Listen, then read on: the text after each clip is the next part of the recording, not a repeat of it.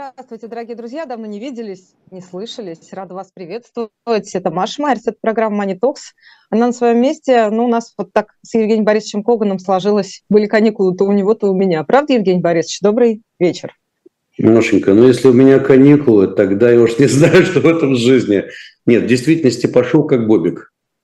Это прекрасно. Постоянный участник нашей программы, инвестиционный банкир, автор Телеграм, Инстаграм и Ютуб каналов Биткоган. Вот мы встречаемся в Money Talks по а, вторникам с 8 до 9 вечера, и сегодня будем говорить об этом удивительном месте. Ну, во-первых, у нас много новостей, да, и мы не можем обойти их стороной. Это и то, что происходит на рынках, и данные по инфляции, и курсы, и, возможно, девятый пакет санкций, который находится на согласовании, и прочие реалии нашей жизни, но и при этом говорить мы сегодня будем об Объединенных Арабских Эмиратах. Это такой новый новая точка притяжения на планете Земля для людей, у которых хотел сказать, есть деньги, но я так понимаю, что даже для людей, у которых нет денег, тоже все равно точка притяжения. Вот, поэтому сегодня будет подробный рассказ о, а, об этой стране именно с точки зрения того, как она выглядит, насколько она привлекательна для инвестиций, для бизнеса, для релокации и прочее. А прежде чем мы обратимся непосредственно к теме нашей программы, я себе позволю тут небольшое лирическое отступление. Сейчас, одну секунду.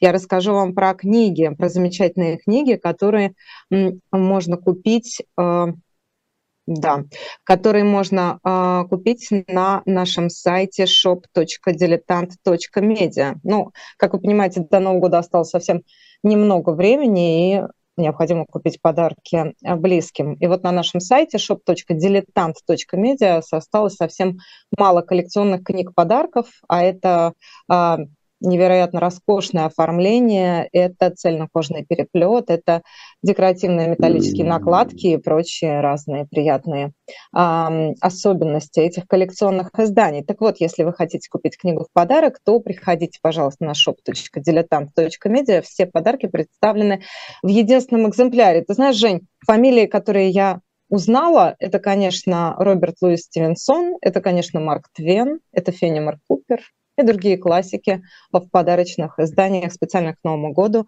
на сайте shop.diletant.media. Ну что ж, теперь непосредственно к нашим темам. Поговорим о финансах э, и будем говорить подробно об Объединенных Арабских Эмиратах. Но прежде новости. Жень, насколько я понимаю, сегодня все очень ждали данные по американской инфляции. Были ли там какие-то сюрпризы? Да, действительно, сюрприз случился. Эм, дело в том, что на прошлой неделе вышли цифры по э, инфляции цен производителей, и они немножко разочаровали. Ну, слушай, чуть-чуть. А, то есть инфляция замедляется, но не так бодро, как хотелось бы ранее. Ну, соответственно, под те цифры, которые были на прошлой неделе, рынок попытался просесть, но просадку быстро выкупили. Вот. А теперь что происходит сегодня? А сегодня ситуация повторилась с точностью наоборот. То есть э, цифры по потребительской инфляции вышли. Ожидали, что инфляция в Америке снизится, и снизится она до 7,3%. 7,3%. Но э, данные вышли чуть лучше, инфляция вышла на уровне 7,1, ура, ура, э, спекулянты восторжествовали, все здорово все классно. Ну, напомню, что месяц ранее инфляция была 7,7. Ну, то есть как бы усилия ФРС по сдерживанию экономики, по подъему ставки, по забиранию ликвидности с рынков э, привели к тому, что в итоге идет замедление, с одной стороны, экономического роста, а с другой стороны, замедление инфляции. Что это означает для всех нас?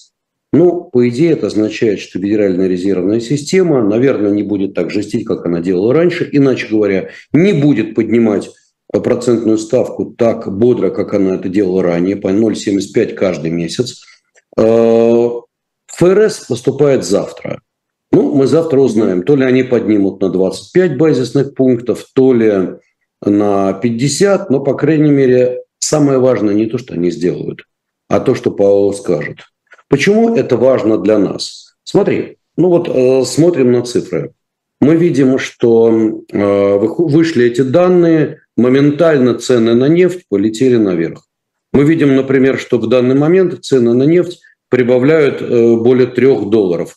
Э, то есть, если еще недавно буквально мы видели э, цены на бренд где-то на уровне 74 доллара, в моменте выше 81. То же самое VTI, американский сорт, он был где-то на уровне 70, сейчас примерно по 76 торгуется. То есть нефтяные котировки пошли наверх, а это, в общем-то, неплохо, в частности, для россиян.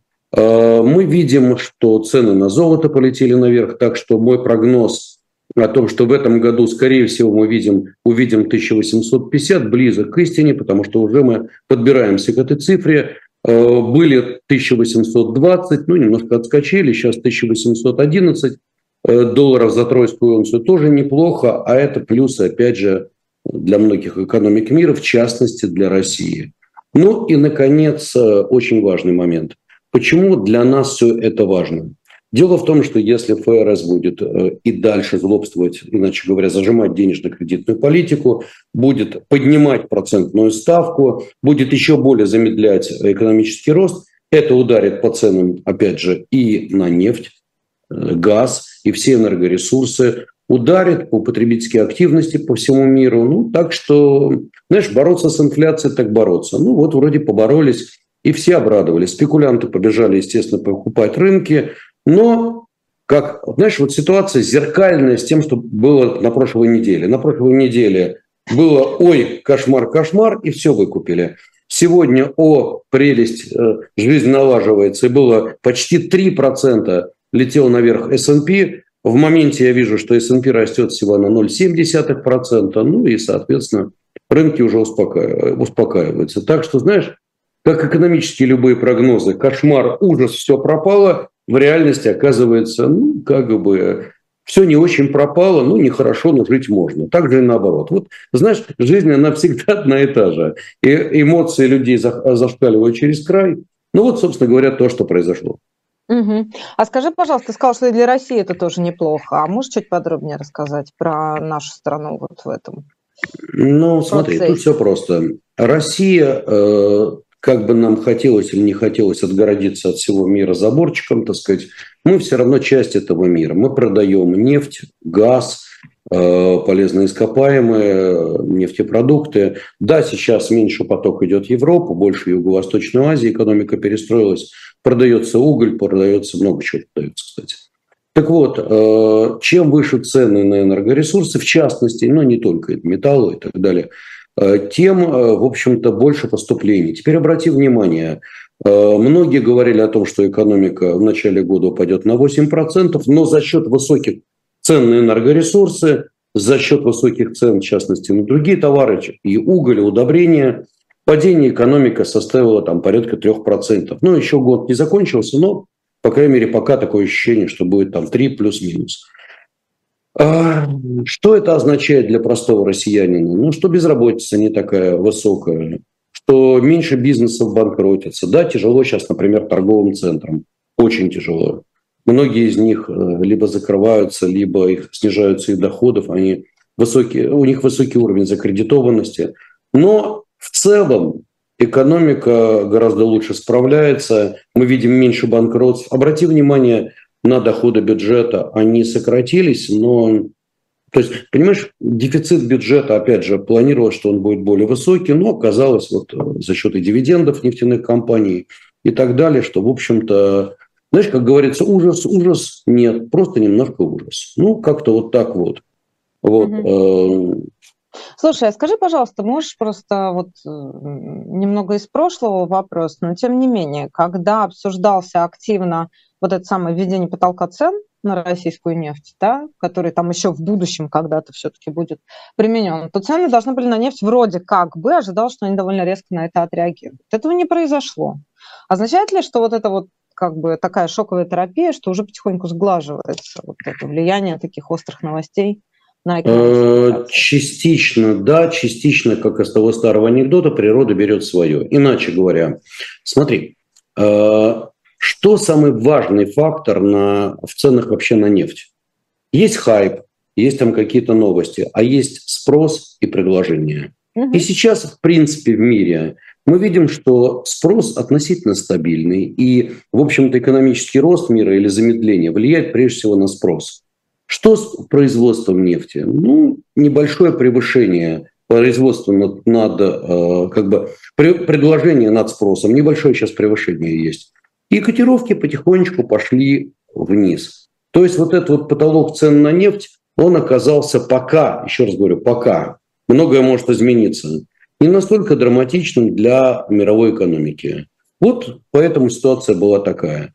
То есть больше посмотрели на ожидания по замедлению мировой экономики и так далее. И в итоге мы увидели, что цены достаточно серьезно э, пошли вниз. Ну вот сейчас ожидание, что вроде не все так плохо, инфляция вроде побеждена, ну я уже говорил. Соответственно, цены на нефть могут пойти наверх, и, в общем-то, они где-то на полпути между тем, что были, и тем, что по минимуму стали. Ну, уже неплохо. Угу. А, а скажи, пожалуйста, а то, что касается золота, это как раз история про то, что Коган много раз в этой программе Манитокс говорил, золото дешево, золото дешево, покупайте, покупайте, покупайте. Сейчас мы как раз наблюдаем постепенное движение вверх. Э, ну, Маш, э, смотри, давай будем откровенны. Давай. Золото выросло, но оно пока, пока выросло не настолько сильно. Когда мы с тобой говорили в прошлый раз, Золото было примерно там 1700, может быть, чуть ниже долларов за тройскую унцию. В моменте 1811, вот я вижу на прогах 1811,5. Маш, ну, само по себе движение несколько процентов. Поэтому, смотри, ударить себя в грудь и сказать, мы великие, мы предсказали великое движение. Маш, предсказать 3-5% движения – это ерунда. Правда, Э, могу сказать честно, мои клиенты очень неплохо на этом заработали. Мы э, покупали инструменты там двойные, например, ETF на акции малой капитализации. Они выросли за это время на 30, на 40, на 50 процентов. Mm. В общем-то, неплохо, да. То есть люди проехались на этих инструментах, они называются ЧНУК, НУК и так далее. Не рискованные инструменты, но как бы на этом движении, в общем-то, заработали люди неплохо. И сегодня, ну, вот эти инструменты тоже подскочили в цене. Кстати говоря, Выросли в цене и акции золотопроизводителей. Э, сегодня, например, тот же Kinross Gold растет примерно там, на 3-4%. Ну и примерно то же самое происходит и с Бариком, и с Ньюмонтом, и с другими э, крупнейшими э, производителями золота. Так что, учитывая, что тот же Барик, например, стоил где-то, когда мы говорили, долларов 14 за акцию, ну, доллара 3 он прибавил, 4. Ну, согласись, тоже неплохо. То есть, по сути, сколько там процентов? То есть, знаешь, хорошо. Евгений Борисович, поскольку мы с тобой давно не виделись, так действительно сложилась э, судьба программы Talks в этом, в этом и прошлом месяце, то э, я все жду от тебя каких-то экономических откровений, знаешь, что вот что произошло что-то такое, что теперь сильно влияет на нашу жизнь. И пытаюсь это нащупать, как то, например, видишь, российская экономика долго страдала от того, что сидела вот в очень низком, в очень крепком рубле, да, э, дешевом, относительно дешевом евро-долларе э, к рублю. И сейчас потихонечку курс стал увеличиться. Евро я смотрела сегодня 67, по-моему, уже, или даже больше. Что означает это движение? И действительно, это хорошие новости для Минфина. Ну, для Минфина, да, для импортеров не очень. Ты же понимаешь, все, все относительно. Ну, вот, ладно, но... импорт завалился и без всяких этих самых, без всяких курсов. А, смотри, значит, действительно потихоньку курс рубля снижается. Опять же, без агрессии, без какой-то истерики. Да, действительно, потихоньку налаживается параллельный импорт. Ну и, соответственно, немного, очень немного а, начинает снижаться а, объем экспорта за счет снижения котировок, так сказать, той же самой нефти. Да, но это все не носит какой-то драматический характер. Ну и итог марлезонского балета, например, вот мы видим, что э, доллар, рубль относительно рубля прыгает сейчас где-то в районе чуть ниже 63.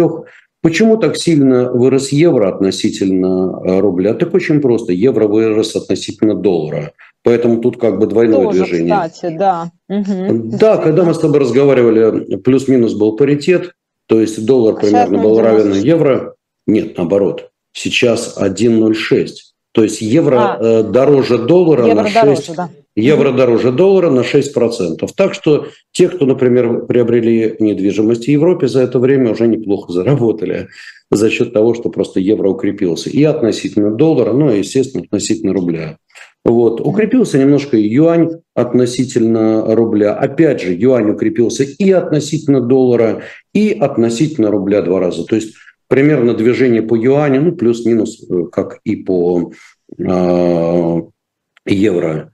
Ну и, соответственно, очень неплохо чувствует себя в последнее время китайский рынок. Во-первых, там идет стимулирование довольно серьезное. Во-вторых, китайцы отказались от политики Zero COVID.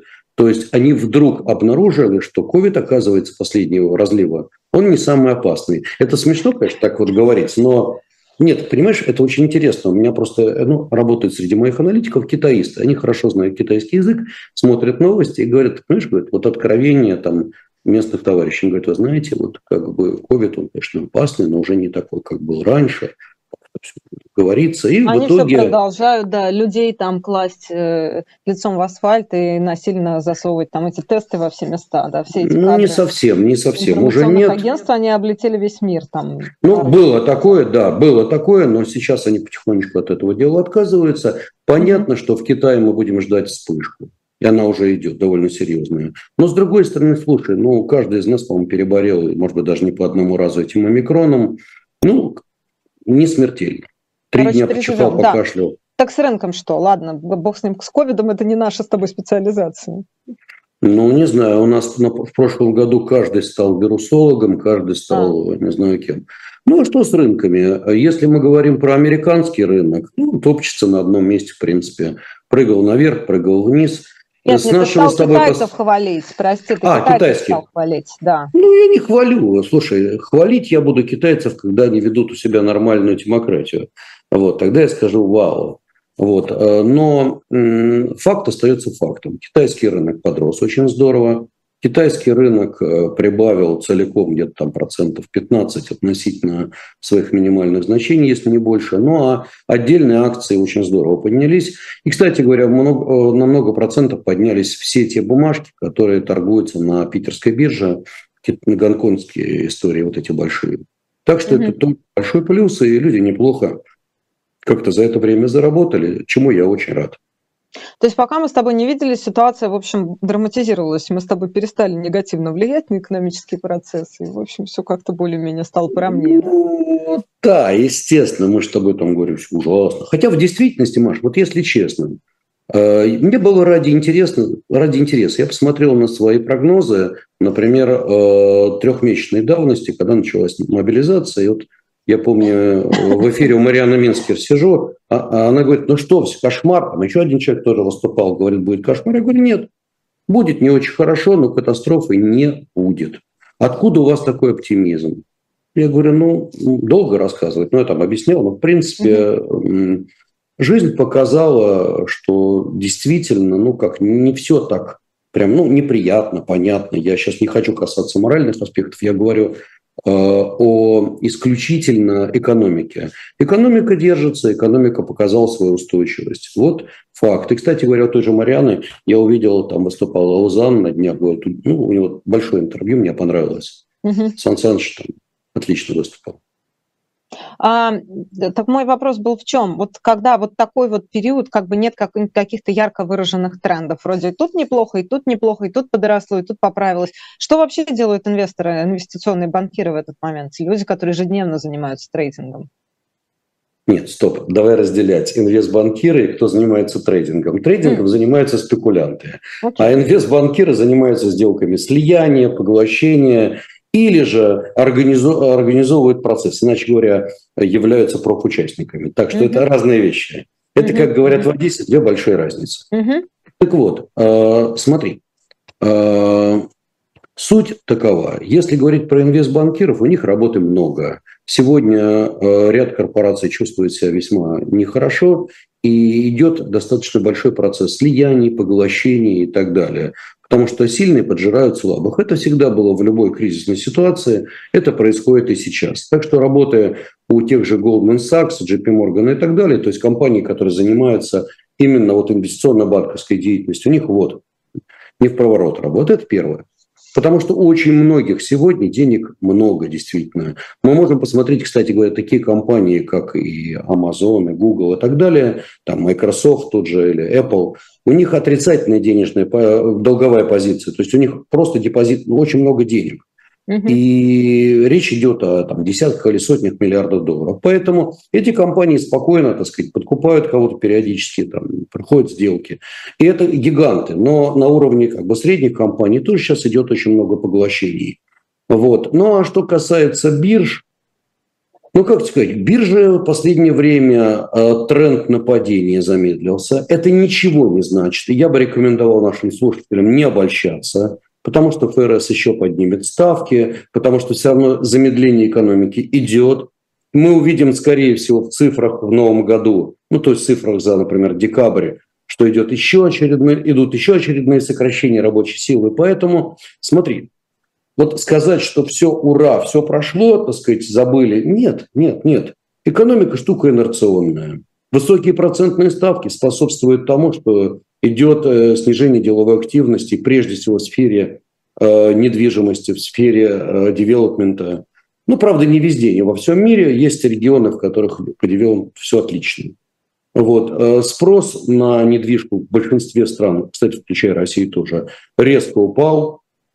Предложение вынуждено уже идти на более низкие цены, хотя просто в основном спреды раздвинулись. То есть покупатели уже не готовы покупать задорого, продавцы пока еще где-то там держатся, ну, проходят отдельные сделки. Но активность здесь, конечно, снизилась, и самое главное, ликвидность сектора снизилась. Это очень плохо. Ну, вот как-то так. Угу. Мы сейчас к Эмиратам обратимся. Да, нас уже тут подгоняют. Светлана спрашивает, а, Евгений Борисович, есть ли тренд на повышение курсов а, доллар-евро? И еще вопрос. Очень, очень интересно, чем РФ еще может торговать в объеме сравнимом с экспортом нефти? Может или будет торговать. Вот это две большие разницы. Россия может торговать мозгами, потому что мозги пока еще есть и много. Но Они, а мозги это, извини меня, категория текучая, как показал ну вот да, да, да, да, да. год. Да, угу. но, э, к сожалению, мы пока основные статьи российского экспорта, и вообще это все-таки сырье, нефть и так далее, поэтому ну, вот, из песни здесь слов не выкинешь. Вот. А что касается там, подожди, был у тебя первый вопрос какой? Про курс, про курс, про доллар евро. А, курс. Ну, смотри, тренды. давай.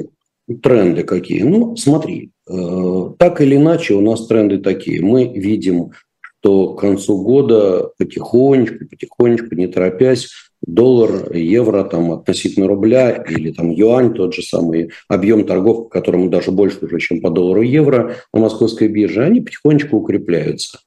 Э, смотри, впереди налоговый период. Мы знаем, что до 25 числа каждого месяца корпорации платят налоги. Соответственно, возникает необходимость в продаже валютной выручки, и это может немножко укрепить курс рубля. Поэтому, ну, видя текущую ситуацию, я бы не сказал, что мы должны будем в ближайшее время увидеть какое-то значительное ослабление рубля, если что-то не произойдет кардинально, то, чего мы сегодня не знаем. Скорее всего, ничего особенного не будет. Поэтому, наверное, год закончится где-то вот на текущих уровнях 62 по доллару, 64, 65 плюс-минус. То есть я не думаю, что мы куда-то там должны выстрелить. Ну, вот, что касается сегодня. евро, ну, смотри, вот этот э, выброс евро относительно доллара, то есть довольно сильно укреплялся евро. Честно говоря, я не думал, что так будет сильно, максимум думал 1,05. Я все-таки ожидаю, что евро несколько снизится и вот это вот временное укрепление евро, я все-таки думаю, что эта ситуация временная. Посмотрим. Многое зависит от ФРС, от инфляции, от дальнейших цифр, от занятости. Надо следить за ситуацией. Но я не думаю, что евро будет э, стремительно дорожать. Мне кажется, что вот этот локальный тренд на укрепление евро относительно доллара, он, правда, недолгий. А, Алексей, все ждут девальвации рубля ближе к середине января. Не знаю, кто все, но как написано, так и читаю. То есть курсы восстановятся к 80-85? Это вопрос. Плюс дефицит бюджета России будет гигантский на 2023 год, из-за чего будут печатать рубль? Это тоже вопрос.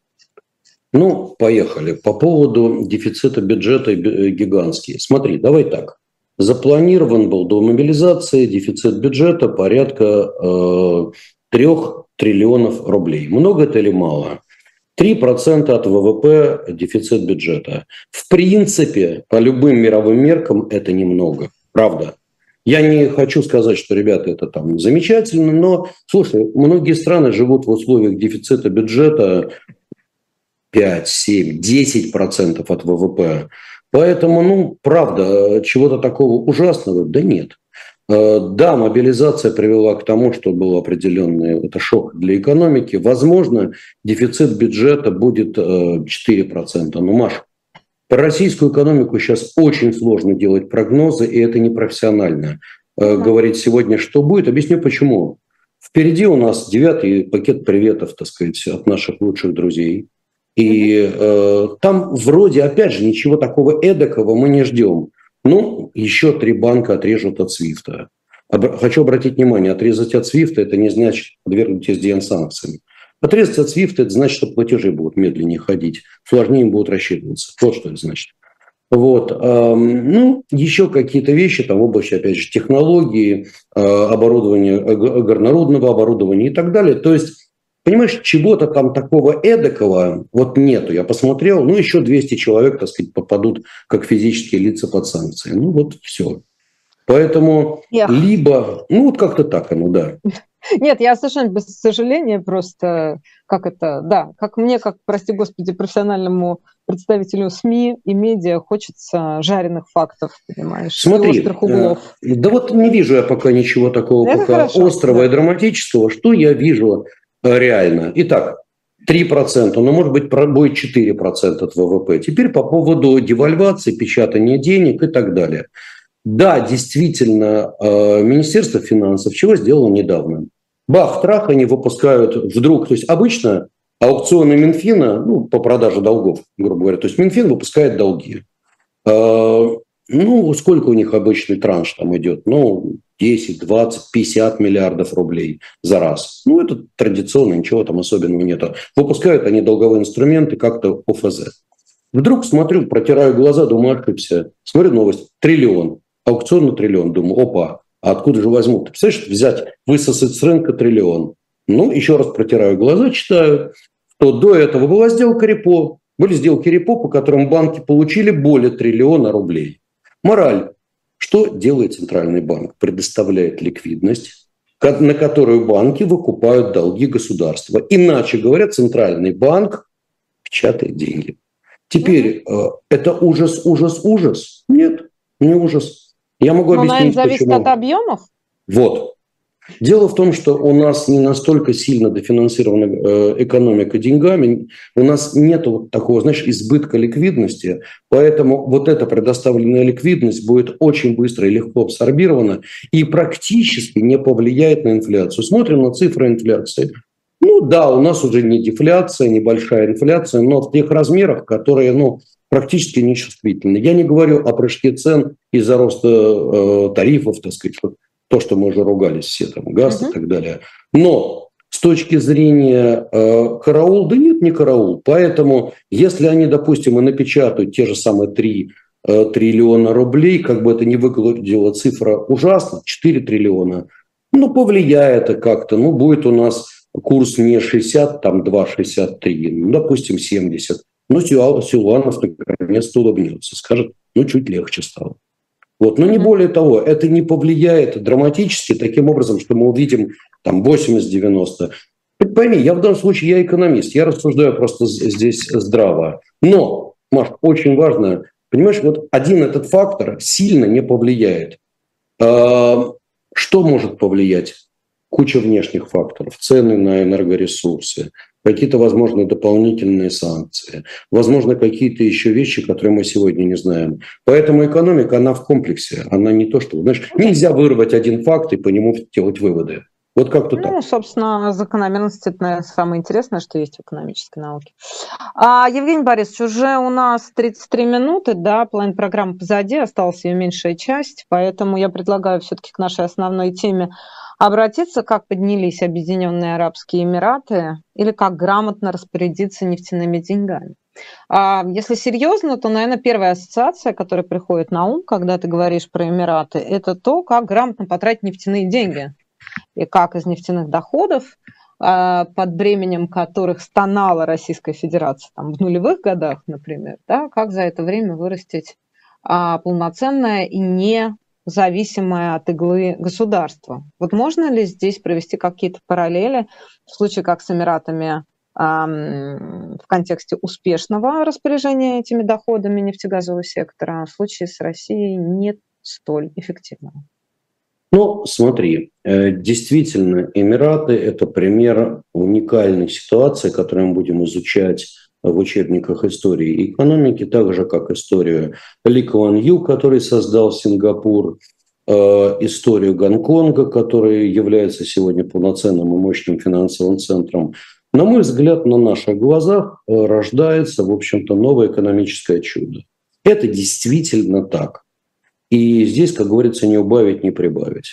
Мы видим, как э, прежде всего хорошие качественные условия для бизнеса, а Эмираты действительно постоянно проводили э, новые и новые реформы. Так, в частности, некоторое количество лет назад было отменено правило, что если ты создаешь эмиратскую компанию, то у тебя там должен быть один из учредителей, обязательно там кто-то из местных. Нет, сегодня любой нерезидент может создать компанию, и поверь мне, срок создания компании, о ужас, всего несколько дней. А если поспешишь, то и вообще день. Это первое. Второе. Весь мир говорит там ВНЖ, там, э, ну, как сделать до этого, знаете, это годы туда-сюда. Нет. Эмираты проводят политику, когда хотите приезжать, да пожалуйста. Э, ВНЖ сколько вам надо? Пожалуйста, 5 рабочих, там, 6 рабочих дней. Это действительно так, а это я не придумываю.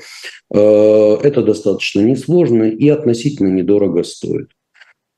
Вот, на этом деле специализируется. Что дает ВНЖ людям? Смотри, во-первых, возможность проживания в Эмиратах практически сколько хочешь.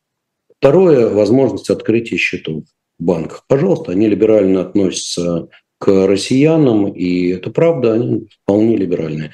Э, какие дополнительные плюсы?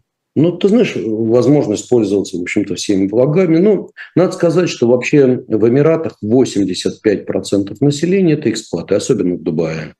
Вот. О. Каждый Эмират, он э, ну, по-своему интересен. Мы понимаем, что, конечно, основная активность и основной бизнес, основные деньги, арабы говорят, что пахнет деньгами, это, конечно, Абу-Даби, столица. Mm. Ну и кроме того, Абу-Даби – это самый большой Эмират, на, на него приходятся, во-первых, самые большие запасы нефти и газа, ну и, во-вторых, площадь. Он больше 80% от э, территории всей страны. Все остальные Эмираты маленькие. Второй по размерам Дубай.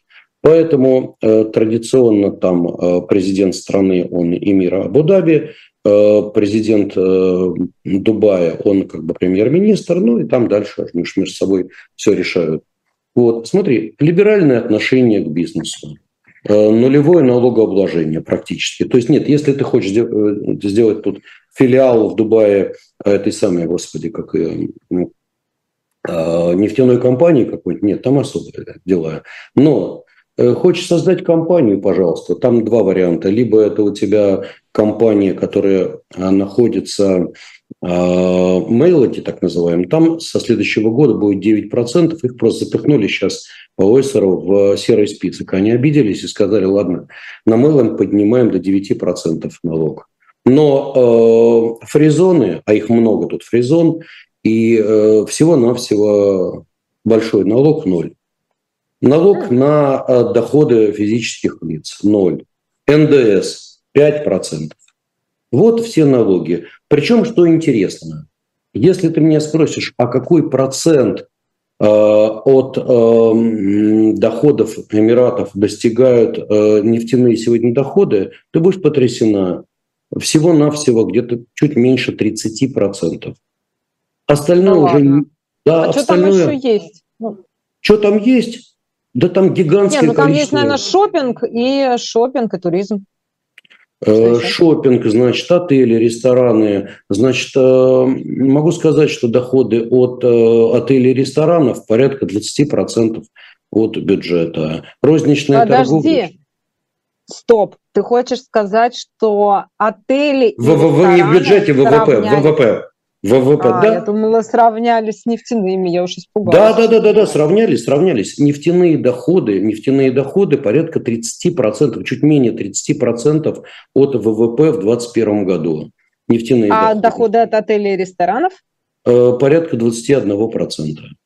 А, ну, то есть Розничная... деньги. Да, розничная торговля 14%, здравоохранение социальные услуги 13%. Остальное – это недвижимость, это корпоративные сервисы и так далее. Огромное количество компаний, корпораций открывают, э, соответственно, свои представительства, очень дружелюбно относятся ко всем. Причем очень много представителей. Ты знаешь, вот есть такое понятие, как Вавилон, да, где все. Вот ходишь по улицам, ну, кстати, сейчас изумительная погода. В Эмиратах сейчас примерно 24-25 градусов. То есть действительно невероятно комфортабельно. Вот, э, ну что, э, ты видишь постоянно индийцы, пакистанцы, представители Бангладеш. Но в основном эти ребята либо заняты, как индийцы, в банковском секторе, банкиры на 90% все индийцы. Вот, очень много россиян, очень много, очень много представителей других национальностей, европейцы, американцы. Э, высочайший уровень э, безопасности. Я не делаю рекламную картинку, кто меня спрашивает, я тебе просто отвечаю. Вот. Э, создание компании, как я говорю, несколько дней. Получение ВНЖ ну, 5-6 рабочих дней. Ну ладно, ну, ты, чтобы, чтобы мы убедились в том, что ты не на проценте, скажи что-нибудь плохое. Конечно, скажу, все очень дорого. С удовольствием. Ты же знаешь, что-нибудь плохое сказать – это наше все. Дорого, дорого, но богато. Слушай, ну, открываешь, значит, поскольку сейчас э, много да, волн миграции в разные страны мира в связи с известными событиями, и открываешь социальные сети, и там начинается самая дорогая страна в мире, там, опа, Израиль, поехали, там, тын дын дын дын да, там человек описывает, сколько, им, сколько стоит отель, сколько стоит ресторан в Тель-Авиве и так далее. Ну, Тель-Авив – это один из самых дорогих а, городов мира. Следующая история, приходят американцы, говорят, сколько что стоит в Нью-Йорке. Ты как бы опять выпадаешь в осадок. Потом начинается европейская история, но плюс туда заложены и как инфляция, повышение цен на продукты питания, так и отопление, как и плюс, конечно, аренда квартир, потому что а, везде стало много людей, за исключением России да, и Украины. Ну, я имею в виду в процентах, но тем не менее, эти люди уехали, значит, этим людям надо снимать жилье. Там, как выросли квартиры опять? Там, начинаешь смотреть, там, Тбилиси, Балтийские страны, европейские столицы, вот это все. И ты мне говоришь, что дорого в Дубае. Давай-ка по какому-нибудь Ну, дороговато. Кстати, вот Потому тут что один ощущение, из наших... что дорого везде. Э, смотри, тут один из наших слушателей пишет, э, там, а еще там не бухают. Нет, там, э, смотри, ну, есть рестораны без алкоголя, есть рестораны с алкоголем, просто алкоголь не дешевый. Но есть магазины, где алкоголь вполне дешевый. Более того, я, например, очень хорошо отношусь к качественному американскому шардоне. Э, зашел в один торговый центр, э, купил бутылочку очень хорошего шардоне, чего-то порядка там 18, нет, 20 с чем-то долларов. Но, Нормально. Но для того, что это, знаешь, это индекс Бигмака. Для того, чтобы сравнить, нужен сказать шардоне. В шардоне он может быть за, извини меня, за 3 евро, а может быть за там, 300 евро бутылка. То есть по шардоне сравнить невозможно. Если ты мне столько скажешь, сколько такая же бутылка шардоне стоит в России или в Тель-Авиве? Да, да, нет, Той стоп, же, та, та, стоп, того стоп, же класса. Стоп, стоп. Давай так. Израиль э, страна дорогая. Но, что интересно, местные вина в Израиле часто стоят дороже импортных. Опять же, я очень неплохо отношусь, например, к аронскому бленду. Ну, я люблю французские вина, считаю, что они, наверное... Все-таки есть вино, а есть бордо. Вот, вот извини, пускай меня сейчас все бросят тухлые помидоры, но я считаю, что есть бордо, есть все остальное. Но угу. если мы говорим, тем не менее, ронский э, бленд очень хороший, Сера Гренаш, например, э, великолепная ронская смесь. Так вот, что интересно, хороший, э, ну, кот дюрон, например, в Израиле, может стоить 70, 80, 90 шекелей. При этом вино, ну, примерно того же качества Израиля, может стоить 150 и 200 красное вино. Поэтому Но израильские вина довольно Израиль дорогие. с Израилем. Ну хорошо, ты сравнишь Израиль с Израилем. А я тебя спрошу, сколько французское шардоне такое же в Израиле будет стоить? Ну, я просто в Эмиратах, в Эмиратах, в Эмиратах. Ты хотел сказать в Эмиратах. Смотри, в ресторане дорого, в ресторане дорого.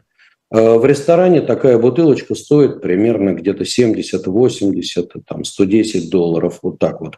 Но есть полно магазинов, просто их надо знать, где она стоит примерно столько, сколько и в Европе, поверь, это, поэтому это сказки. Вот, э, так что просто нужно знать, где и что, понимаешь? И когда ты Подожди, знаешь, что... свободная продажа алкоголя в Дубае есть разве в Эмиратах? Или ну, нужны как... какие-то танцы с бубнами? Чтобы... Да нет, не надо никаких танцев с бубнами. Ну, там есть нюансы, как бы, если ты резидент, там надо. Ну, то есть, смотри, формально как бы одно, а реальности, ну, приходишь в магазин да покупаешь. И никто Самое тебя не ограничивает спокойно, абсолютно. Вот, что, что действительно Понятно. дорого? Аренда недвижимости. Если ты приезжаешь э, и хочешь пожить там какое-то количество дней, ну вот смотри, на месяц снять, например, нормальные апартаменты, хорошего качества. В Эмиратах очень высокого качества апартаменты.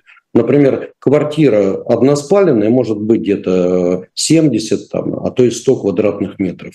Квартира с двухспаленной может стоить там 80, быть 80-150 квадратных метров.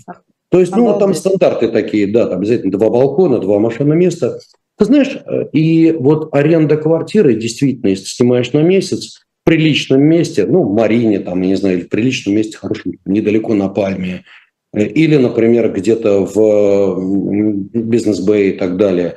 Так вот, э, она может стоить и 7, и 8 тысяч долларов. Но если ты снимаешь на год, то примерно та же самая квартира может у тебя стоить ну, 6 5 тысяч долларов. То есть очень важно, ты же понимаешь, что в Эмиратах погода какая? Самое лучшее время – это с ноября по апрель. А с мая по, соответственно, сентябрь, ну, как бы трудновато. Эксплаты живут просто, знаешь, перебежками по, по улицам. Вот. Но вот я занимаюсь спортом, я каждое утро, например, на беговую дорожку, имеется в виду не ту, которую вот на месте прыгаешь, а реально вдоль пальмы идет такая прорезиненная, потрясающая дорожка, там пальмы, тень, изумительно, вокруг кафешки. Ну, вот туда там несколько кругов наяриваешь. И, знаешь, мне сегодня поразило, Бежит девушка с колясочкой, еще раз такая спортивненькая, тащит колясочку впереди и бежит, давай там. Угу. Еще какая-то семья угу. вышла, там, две собаки, там девочка, девочка какие-то кульбиты делает, там вообще что-то не танцует. Потрясающе. Слушай, атмосфера действительно очень и очень э, такая дружелюбная и абсолютно спокойная. Ну вот как бы так. Дорого, да, дорого. Рестораны дорого. Аренда недвижимости дорого. Теперь многие говорят, вот дорогая недвижка. Ну давай я сравниваю недвижку, если на покупку. Смотри, э, если мы смотрим, например, square feet э, в Дубае, ну хорошо, square feet наш, нашим слушателям непонятно. Ну, давай так, 10 э, square feet, это, ну, 10 square feet – это квадратный метр примерно. Давай считать, один mm-hmm. квадратный метр, например, в Нью-Йорке, ну, где-то там э, 16 тысяч долларов может стоить в приличном районе. Э, не сквиофит, а квадратный метр. Квадратный метр, нашим слушателям так проще. Вот я себе записал ради интереса. Э, в Эмиратах примерно ну, 3 тысячи долларов, 4 тысячи долларов квадратный метр. Э, в Гонконге, ну, давай так, вот квартирка однокомнатная такая, ну, высокого качества, там, может быть, там два туалета и так далее, там, может быть, и пара балконов. Так вот, э, такая квартирка минимальная, сколько стоит? В Эмиратах, ну, 350 может стоить тысяч долларов, 400. Э, в Нью-Йорке 650-700 тысяч долларов. В Париже примерно столько же. В Сингапуре миллион. В Гонконге порядка миллиона. Ну, вот такие цены. Слушай, я посмотрел, да, недешево. Но, с другой стороны, я не могу сказать, что это безумно дорогие цены. Динамика а цен, а... она тоже очень хорошая. То есть, э, и знаешь, даже вопрос не в динамике, вопрос в том вариантной доходности. Есть такое понятие ROE. То есть это ретен, э, возврат, наверное, на капитал. Ну, то есть ты купил квартиру, ее сдаешь. Вот, э, ну, в Европе, в мире где-то в среднем там, ну, 2,5-4% годовых. Если ты 4% да, да, получаешь, это уже хорошо. В Эмиратах это примерно процентов 6. Вот, если мы смотрим на эту цифру, мы понимаем, что недвижка, в принципе, либо арендная плата дорогая, либо недвижка недооценена. Но что-то одно из двух. Женя, ну, у нас еще так. вопросы есть. Слушай, я вот тебя хочу спросить все-таки. А, для кого это, ну, я не знаю, если мы заставляем за скобками туризм, релокация или бизнес-релокация? Для какой категории людей? И чем в этом смысле Эмираты привлекательны вот действительно на фоне других стран? При том, Давай, что, я, я напомню, она остается дружественной страной, да? Они, они не дружественные, как эти ваши Европы и, и, и проклятый коллективный Запад. Смотри, отвечу. Во-первых, Эмираты стали хабом То есть есть Турция, которая хаб. стала хабом для россиян очень серьезным. Что такое хаб? Авиахаб. Ну, параллельный... Авиахаб. Да, и авиахабом. Вот многие россияне летают, например, в Дубай или Абу-Даби и куда-то дальше. Э, то есть туризм и все прочее. Второй момент очень важный – торговля и бизнес. Очень многие российские компании зарегистрировали представительство или просто зарегистрировали себе эмиратские э, компании и через них там работают, торгуют всему миру. Да, это непросто, и, так сказать, э, ну, есть нюансы, но, тем не менее, это стало хабом. То есть для россиян это стал вопрос просто жизненной необходимости. Это первое. Второе, очень важный момент, который многие недооценивают и недопонимают. Дело в том, что многие россияне сегодня получили огромную проблему от швейцарских банков. Швейцарские банкиры многим россиянам, причем не находящимся даже под санкциями, просто попросили выйти вон, как говорится. То есть кому-то, кто под санкциями, просто заблокировали счета, а кто не под санкциями, э, попросили выйти вон. Многие резиден, резидентства россиян попросили выйти вон. Если говорить про брокерские услуги, а все-таки я занимаюсь инвестиционным бизнесом, то многие э, сидят сейчас, например, в том же Interactive Broker и трясутся. Попросит ли Interactive Broker тоже выйти вон, как, например, попросил Сакса банк россиян. Вот. Ну, то есть есть, например, такой банк Swissquote там, или Сакса банк. Вот они попросили... Нет, они не блокировали деньги россиян, кстати, надо отдать должное. Интеллигентно просто попросили вон. Ну, у кого не было счетов, пришлось там либо возвращать в Россию, либо еще что-то. Вот. Э, люди, сидящие в Interactive Broker, это многие, это большой американский брокер. Ну, сидят пока, вроде обслуживают американцы, нет вопросов, спасибо Interactive Broker, вы можете поклониться, но тем не менее э, мы понимаем все, что это риск большой. Что касается Эмиратов, если человек получил вот такое ID, эмиратское, ни к чему не обязывает, но он может, открывая счет, показывать, вот, пожалуйста. Теперь нюанс. Человек может загонять деньги там на компанию, получать зарплату. 30 тысяч долларов. Еще раз, я прошу прощения, большинство это будет слушать как дикость. Ребят, я с уважением к любым деньгам, но в частности бизнесмены как решают свои задачи. Ну, он устанавливает себе зарплату высокую, там 30-50 тысяч долларов в месяц, 10 тысяч, неважно. Налог на зарплату ноль. Вот у тебя источник происхождения зарплаты в Эмиратах. Все. Это, опять же, помогает многим структурировать свои инвестиции таким образом, что, ну, скажем так, меньше риска блокировки и так далее. Кроме того, развит финансовый сектор. Да, с э, арабами непросто. Ребята не шустрые и, ну, как бы есть минусы. Но, тем не менее, много брокеров, которые работают с Россией, вполне комфортные, комиссионные. Ну, только не вздумайте открывать счета в эмиратских банках и торговать через них комиссии там злодейские. А через брокеров можно, нормальная комиссия, ну, человеческая. И опять же, если у тебя эмиратская ID, то ну как, когда ты открываешь счет, у тебя что спрашивают? Паспорт, да? Э, твой э, вид на жительство или, ну вот, вот эта карточка ID, да, резидентская, ну и прочие источники происхождения. Ну сделай ты себе зарплату эмиратскую. Да вот тебе, пожалуйста, вот у меня источник происхождения зарплата. Работаю, очень ценный кадр. Ну и э, это ID. Поэтому оно помогает россиянам. Вот, вот и ответ на вопрос. Кто-то реалоцировал свой бизнес, потому что если ты торгуешь с миром, тебе нужно какое-то окошко, через которое ты работаешь. Рабы ведут себя достаточно дружелюбно, надо сказать. Кстати, что интересно, они э, ведут себя так же дружелюбно и с израильтянами, между прочим. Я вот сегодня бежал на, на дорожке, Много там рядом... Да дофига. Э, я бегаю по дорожке, смотрю, кошерное кафе, сидят товарищи, так сказать, шалом, шалом. Вот. Причем там не просто такие, а вполне профессиональные евреи. Вот, э, женщина там в платочках видел, сидела. То есть нормально, слушай, абсолютно э, нормальные отношения. Я не видел никаких проблем. То есть Эмираты с Израилем полностью установили не просто отношения. Ты бы видела самолеты, которые постоянно летают с израильтянами. Для израильтян Эмираты – это экзотика. Это, во-первых, туризм. Я знаю кучу знакомых, у меня израильские брокера. У меня, говорит, уже пятый раз был в Эмиратах. Прикольно, говорит, мотаюсь, классно. Ну, так. Ладно, Тоже это, наверное, налаживают. Наверное, все-таки да, это, наверное, все-таки какие-то бизнес-связи. Ну, про этого брокера нет. Это конкретно у меня товарищ, он реально турист. Ну, ему нравится, он угу. приезжает в Эмиратах развлекаться. Слушай, понимаешь, для многих это экзотика. Дело в том, что вот я смотрю и вижу, что, знаешь, в чем-то они в 90-х наших годах.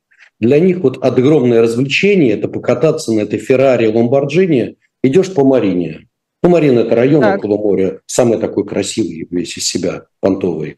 Ужас. Но там либо у тебя Ламборджини, следом Феррари, следом Бугатти, следом опять Ламборджини, пять Ламборджини в ряд. Слушай, ну это смешно, как дети. Они правда как дети. При этом очень жесткие ограничения на дорогу. Там один товарищ прокатился 200 километров, ну как Ламборджини, это же надо нажать на гашетку. Ну, собрал там под 100 тысяч долларов штрафов. Нормально. Нет, очень жестко в этом плане. Но катайся, пожалуйста, не вопрос, просто штрафы плати и вперед. Но все разъезжают на Феррарях. Очень смешно. Угу.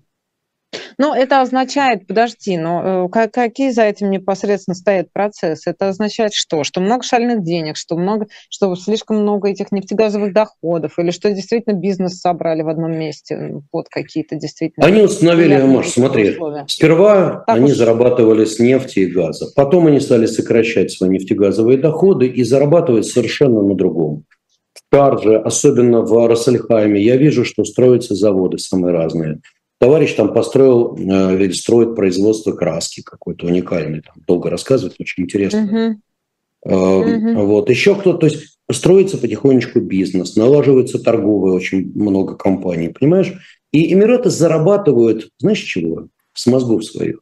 Они установили, во-первых, эмиратский паспорт, но его невозможно почти получить. Вот уважаемый Павел Дуров получил, но его за выдающие заслуги перед человечеством. Самый богатый, Точно. кстати, человек Эмиратов. Да, я тебе, да, я тебе спрошу последний вопрос, потому что нас, ну, нам уже срочно надо уходить из эфира, вступать вместо программы «Статус». Последний вопрос. Скажи, пожалуйста. Я прошу прощения, дохода... мне человек спрашивает, говорит, хвалится своим достатком. Я не хвалюсь достатком. Вы меня спросили, я ответил. Вот и все. А, Евгений Борисович, от какого дохода, условно говоря, на, не знаю, там, на одного, на двоих, на семью из троих человек э, стоит, э, можно комфортно чувствовать себя в Эмиратах? Ну так вот сейчас просто на скидку скажи, и мы уходим из эфира уже. Ну, ты знаешь, на двоих, конечно, если ты арендуешь недвижимость, меньше 10 Ну, живешь, вот ты релацировался, ну, десятка в месяц. Ну, слушай, тут очень много индийцев, пакистанцев, которые живут на другие деньги, Поэтому как они живут, я не представляю. Ну, ну восьмерка, ну семерка, меньше трудно. Восьмерка, семерка. Короче, дорогие друзья, если у вас денег меньше, чем указанная, значит, сумма, то тогда вам не про Эмираты, а про подарочные издания на сайте shop.diletant.media. Не, ну, Маш, ну, в принципе, может быть, и на 5 Это прекрасные подарки. Ну, да, можно и на 5 выкрутиться. Прекрасные подарки к Новому году. Приходите на shop.diletant.media и покупайте коллекционные издания, которые представлены у нас в единственном экземпляре. Я благодарю нашего гостя, постоянного участника нашей программы, инвестбанкира Евгения Когана. Я Маша Майерс, это Money Talks, и мы встретимся через неделю во вторник в 9 вечера. Все, счастливо, хорошего дня. Всего доброго. До свидания, друзья.